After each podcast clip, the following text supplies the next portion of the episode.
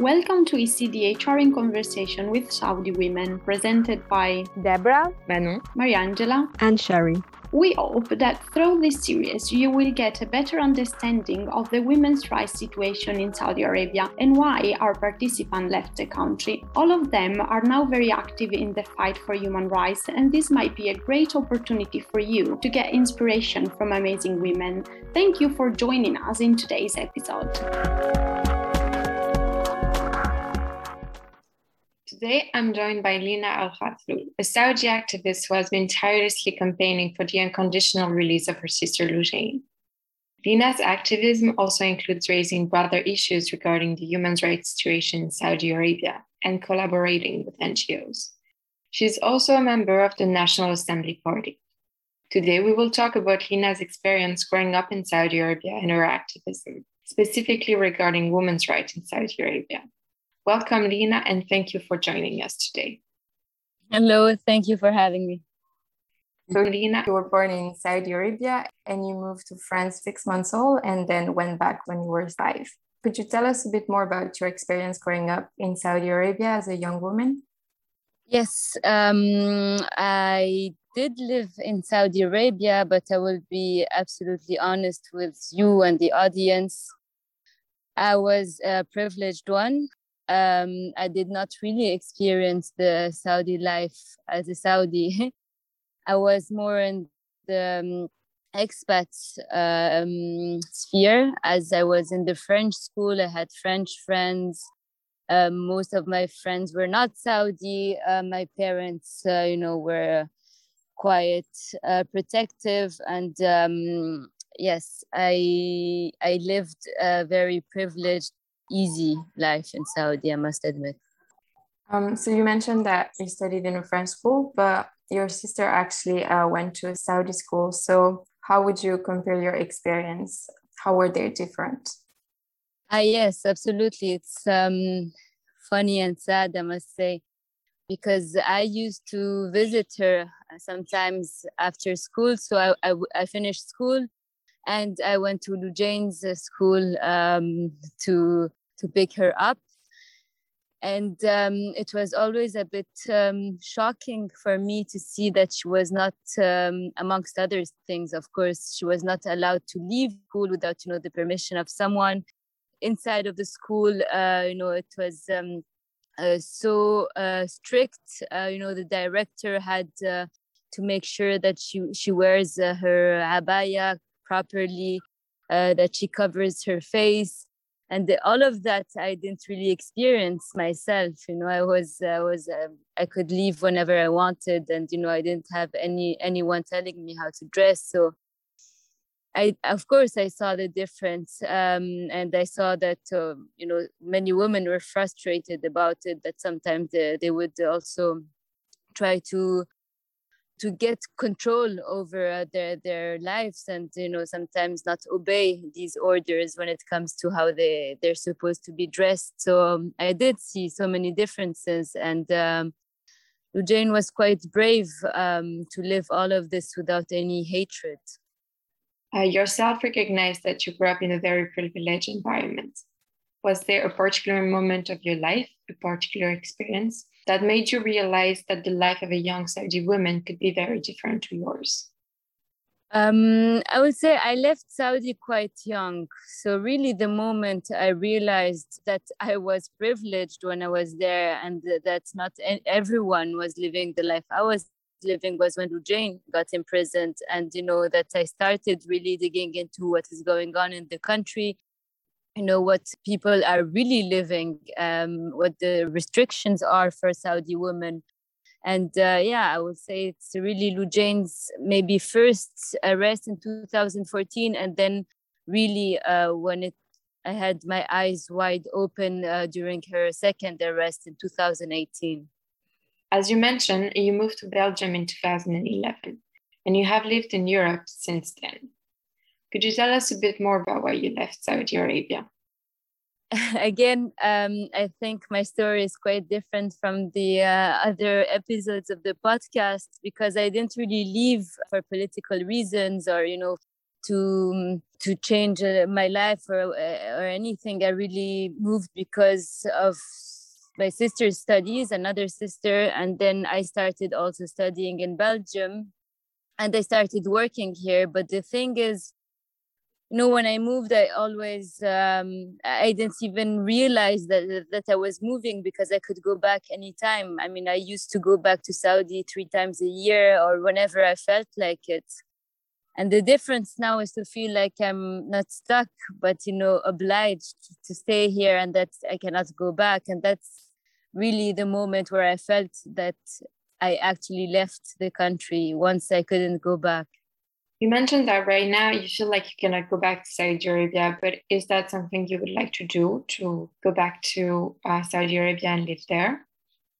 I mean, uh, the question is if I would like to go back in Saudi Arabia. It depends on the under which circumstances. Um, under these circumstances, of course not. I know that uh, they would probably be waiting for me at the airport to put me in prison, but I'd love to go back to Saudi Arabia and the Saudi Arabia I knew or a better one, um, one where I could can see my family without fear, where I can go out without fearing of being uh, imprisoned um, or disappeared.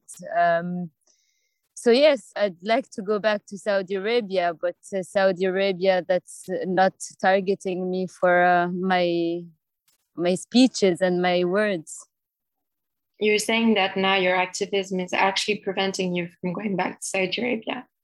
Could you explain to us your journey into activism and what made you talk about what's happening in Saudi Arabia? Um, yes, so um, it all started when my sister got imprisoned in 2018. So at the very beginning, when she got arrested, honestly, uh, it's almost was funny i would say for me because you know seeing her picture on newspaper saying that she's a traitor and um, and a foreign agent you know it almost felt like we were in the ussr like what, what is this? It almost felt like a joke.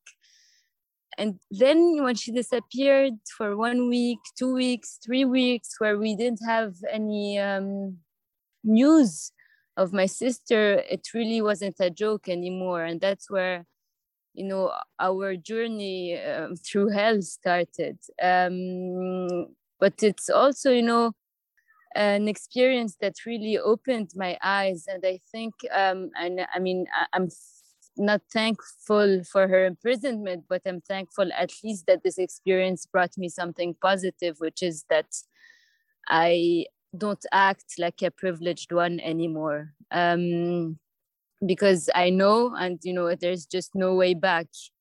My sister, when she got imprisoned at the beginning, you know, we didn't know really what was going on in the country. Um, the crown prince had just arrived, you know, he was still seen as a reformer, kind of.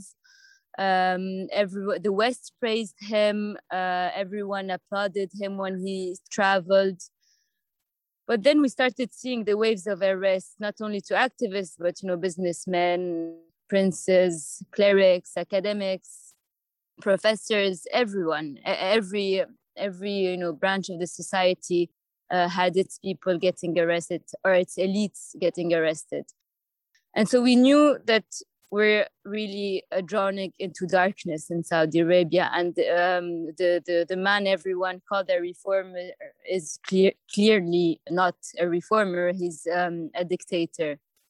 And so at the beginning, we didn't speak because, you know, you're in a new situation, a new context. You don't know how to really act. You don't know what might cause harm to your sister so you prefer to avoid you know anything that could um, get her into trouble. So we were silent.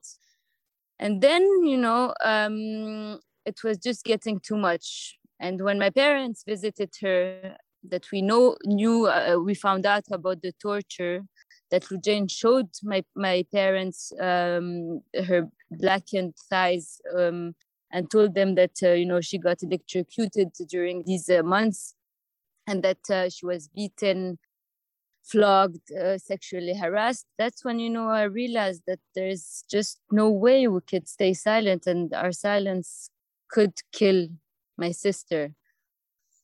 And then you know um, day after day we started really uh, trying to seek help. Um, we also you know at the beginning also it was very difficult for for us to be in contact with activists because i we would be targeted more uh, by the saudi regime saying that you know we we talk to activists that and uh, this is a crime basically. But then some point we just said okay that's the only thing we can do now it's to talk to people and seek help. And that's what i started doing. And that's when really my activism started. And i realized it's not only my sister it's not only the activists it's the whole country that's being uh, that is a victim of uh, this crown prince so as you mentioned your activism has really expanded uh, you're looking at the human rights situation not only in saudi arabia but also in the middle east in general and you do focus on many issues including uh, political prisoners civil and political rights but also women's rights. Um, so, concerning the latter, could you tell us a bit more about the actual situation in Saudi Arabia and what the reform presented by Mohammed bin Salman actually mean for the women on the ground? Yes, um, I will say, you know, the, um, his strategy regarding women's rights is exactly like everything he has done uh, since, you know, he, he came to power, whether it's, you know, with the death penalty of minors, uh, uh, open up the country to tourism, uh, everything. But regarding women's rights specifically, it's uh, you know it's a, it's a sham, a, a sham changes basically. It's uh, it's only for the West to applaud him and to and to um, seem legitimate or you know to be accepted by the international community because uh, if he really wanted to make a deep structural institutional changes, he would just abolish the male guardianship system. Yes, MBS's um, reforms regarding women's rights are nothing um, structural or deep or real. The changes he has made are not reforms, are only changes, and they don't change anything in the, the women's um, situation globally. The male guardianship system is still in place and everything we've been hearing uh, regarding uh, reforms or changes, they're only one um, one side of the of the story. Um, so the examples I could, I could give are the ones who, uh, that have been mediatized and applauded the most are, for example, the fact that now women can travel um, without the consent of their male guardian okay, this is true, uh, but then we have to look at the broader picture. Um, women can now, they don't need the, the um, consent uh, before traveling. But again, the male guardian, if he considers the, the, the, the travel as a disobedience, as, you know, disob disobeying him, he could call the police and um, use the disobedience law, and the woman can get arrested and put in a home care, which is basically a prison for women, because uh, she tried to travel without his consent. This is one thing. Um, so the disobedience law basically vetoes uh, all the new freedoms and rights that are granted.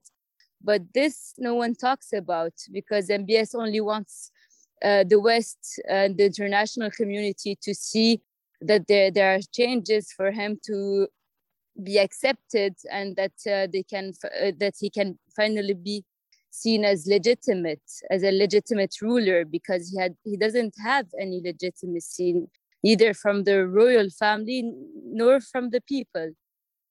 To go back to women's rights, um, another thing is, for example, now everyone applauded the fact that there are concerts that the women can, you know, uh, dance, uh, that they ha- they can wear colors, and again, this is only one side of the story because the the police were granted a new prerogative, which is um, uh, choosing if a woman is decent enough in public. So uh, a policeman, based on his own morals, he can choose to um, arrest a woman because he considers her not being decent enough, and she can get arrested and imprisoned for that.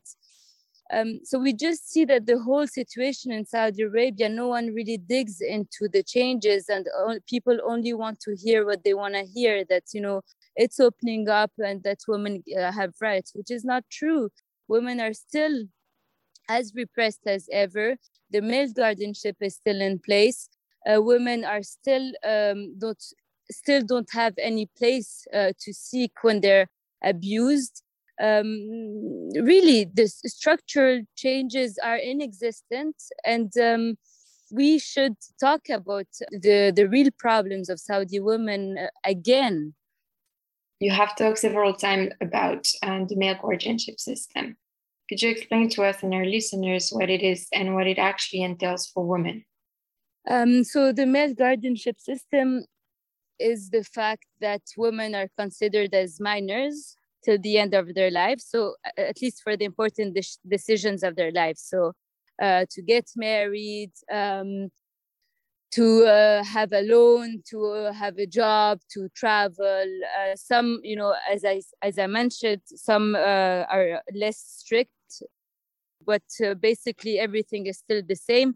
And a male can decide on all the important de- decisions um, of a woman which brings me to another thing I wanted to, to, to say, which is really absurd, is that the Saudi regime considers uh, women as minors for the important decisions of their lives, but they uh, they don't consider them as minors when it comes to so-called crimes. You know, if you consider someone if you consider someone as a minor, then you you think that um, um, they're not mature enough also to commit crimes, right? Uh, but then when it's uh, good for them to consider them as uh, mature enough and you know uh, adults, then they they do and they imprison them for crimes, um, which can also be activism. So really, uh, the the whole system is absurd and it just wants to repress women, and they do it in the name of whatever law they create. It seems that um, you think the whole political system is kind of problematic in Saudi Arabia. Uh, you're now a member of the NAS, which is the National Assembly Party, a Saudi opposition political party. Can you tell us a bit more about this party and why you decided to join? Yes, um, I think this party was created at the right moment. It wouldn't have had uh, such success if it was uh, created a couple of years ago. Because now we see, you know, of course, Saudi Arabia was never a democracy, I repeat it but um, there was still place before MBS, before Crown Prince Mohammed bin Salman, there was still place for some kind of civil society or some kind of, you know, independent voices or, you know, at least, you know, people being free to, to, to say what they want regarding some kinds of subjects, not everything. But since Mohammed bin Salman, every voice disappeared. You cannot say anything. You get arrested over a tweet. You, you know, you get tortured, disappeared killed, um, cut into pieces.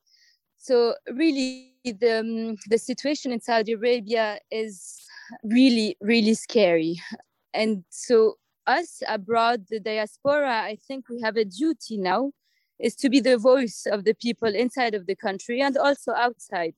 But we, you know, it doesn't really work when everyone just uh, writes tweet from uh, from their own accounts and you know uh, they do their activism by their own, it doesn't have any weight, I must say. So it's really when people gather and that we unite our voices and our differences for a one goal that it can work. I mean, I don't agree on all subjects with all the people of this political party. There are so many subjects I disagree with them.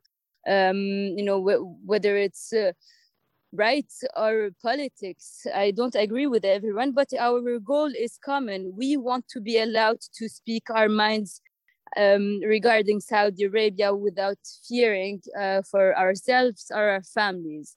So this very specific goal, which is, you know, regaining some kind of uh, freedom of speech and defending the political prisoners, is the only thing that uh, that unites us and we should all work together and we need also the support of the west to legitimize our party because we are the people we are the country mbs doesn't represent anyone we represent so much more people than mbs does so i think uh, now the international community has also to get us to the table of negotiations and hear our voices when it comes to Saudi Arabia. Within the NAS, you mentioned that there is a sense of a duty. Yourself, do you have a specific sense of responsibility toward raising human rights issue in Saudi Arabia? Absolutely. I mean, um, I, I was lucky. Uh, I was heard. Um, I mean, Loujain was famous before she got imprisoned. So it was a bit, I think, also easier for me to raise her case. And because I was heard, and because now I have some kind of um, a name in this in this uh, human rights uh, sphere and international organizations, it's a duty for me to continue not only for Loujain but for everyone. No, I wouldn't feel even um, I wouldn't have any um, self love or I would hate myself if I didn't speak for the others when I know that I, I, I can be heard. So, of course, it's a duty for me, for my country, for my people, for my family, uh, for my friends, for everyone that's suffering inside of Saudi Arabia to be their voice when I am not scared here. I, I don't fear anything. I'm I'm free and my voice has to be useful. Thank you very much, Lina, for answering all of our questions. Uh, as the last one, is there any message you would like to give to young women and men in Saudi Arabia today and to the wider public, uh, our listeners in general? Yes, I will say um, to the ones inside of the country, I know it's not easy. Um, I know it's difficult. Uh, we understand the struggle. We understand that you cannot raise your voices and we won't ever blame you for this. Um, so my message especially goes to the ones who are free and able to use their voices for just causes.